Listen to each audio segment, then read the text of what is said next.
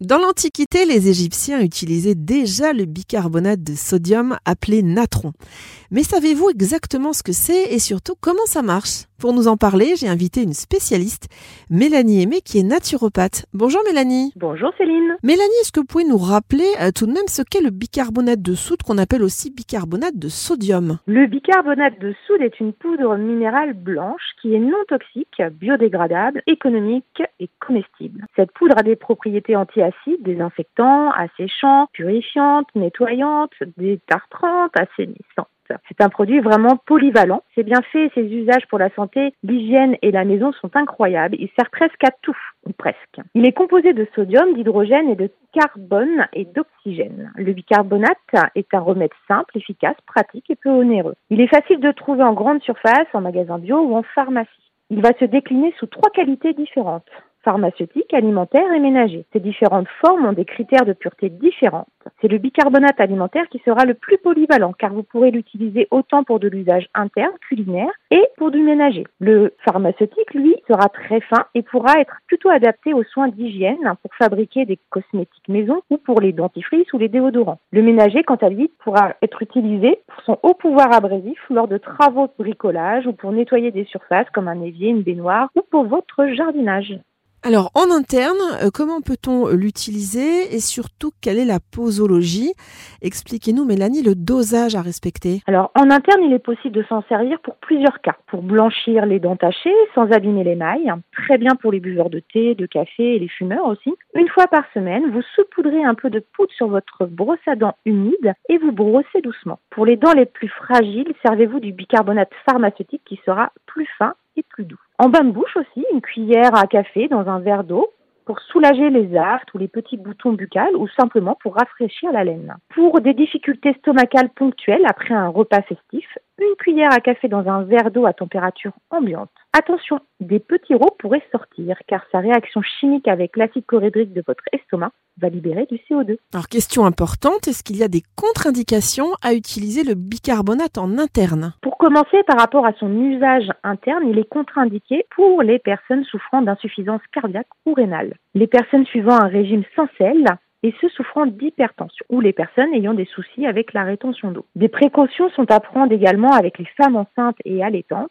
et en cas de doute, parlez-en avec votre médecin avant de l'utiliser en interne. Et comme tout produit efficace, le bicarbonate peut avoir certains inconvénients s'il est mal utilisé. Ne pas ingérer de bicarbonate ménager. Celui-ci doit avoir une pureté plus importante et surtout avoir passé des tests de contrôle qualité. Choisissez donc une qualité alimentaire ou officinale dans ce type de cas. Le bicarbonate peut-il être utilisé sur de jeunes enfants, voire des bébés? Et si la réponse est oui, pour quel type de problème? Alors oui, tout à fait, on peut s'en servir sur les bébés. Alors le bicarbonate pourra aider lors de problèmes de peau, comme sur l'eczéma par exemple, ou l'érythème fessier, les démangeaisons ou les petites irritations de la peau. Cela va contrebalancer l'acidité et apaiser ces zones qui évitera alors la surinfection. Idéalement, pour soulager votre bébé, diluez une cuillère à café par litre d'eau dans son bain. Pourquoi pas aussi profiter de son pouvoir désodorisant pour neutraliser les mauvaises odeurs dues aux couches. Vous versez un peu de bicarbonate dans le fond de la poubelle à couche et vous saupoudrez aussi légèrement la couche avant de la jeter. Il pourra également servir à nettoyer les jouets pour votre petit ange. En étant naturel et biodégradable, il est sans risque d'intoxication. Il conviendra donc à tout ce qui va à la bouche de bébé, comme vous pourrez aussi le faire sur les tétines, les anneaux de dentition par exemple. Pour le faire, vous avez juste besoin de tremper l'objet dans de l'eau et du bicarbonate puis frotter et rincer. Et pour finir, vous pourriez très bien l'utiliser pour lui laver son petit linge afin de préserver sa peau, mais également pour lutter contre les taches de vomi, de caca ou les premières purées. Pour cela, il suffit de former une petite pâte épaisse en mélangeant de l'eau et du bicarbonate et d'appliquer sur la tâche, de laisser poser 30 minutes, puis de mettre dans votre machine à laver. Pour l'utilisation en machine à laver, ajoutez deux cuillères à soupe de bicarbonate à votre lessive, de préférence hypoallergénique et sans parfum pour les tout petits, et lancez votre programme habituel. Alors il existe plusieurs types de bicarbonate hein, selon mes recherches. Alors un bicarbonate alimentaire, technique et cosmétique sont les appellations que j'ai trouvées. Alors quelles sont les principales différences entre les trois en quelques mots, Mélanie? Alors la grande différence entre chaque forme, c'est la finesse et la pureté de la poudre. C'est le bicarbonate pharmaceutique qui est le plus fin et qui aura également passé divers tests de contrôle qualité pour valider une utilisation médicale et interne. L'alimentaire est un peu moins pur, mais aussi contrôlé pour l'ingestion. Donc il peut également être utilisé en interne, comme pour la cuisine, et c'est le plus polyvalent des trois formes. Le ménager sera réservé strictement aux travaux ménagers, bricolage et jardinage. Alors personnellement, j'utilise le bicarbonate que j'achète en pharmacie. Euh, j'y ajoute un petit peu d'eau pour former une pâte que j'applique en fait en gommage sur ma peau par mouvement circulaire. Hein. Euh, voilà, et ça rend ma peau douce comme de la soie. Alors est-ce que ça, Mélanie, c'est une bonne astuce? Complètement, Céline, c'est une très bonne idée. Hein. Le bicarbonate offre de nombreux avantages pour sublimer euh, les peaux sensibles, par exemple, mais aussi les mixtes, les grasses ou les acnéiques. C'est un merveilleux exfoliant naturel qui va nettoyer en profondeur et qui a des vertus apaisantes. Mettez deux cuillères à soupe dans un petit bol, puis vous ajoutez une petite cuillère à café d'eau et vous mélangez. Vous adaptez bien sûr les proportions selon la zone que vous voulez faire.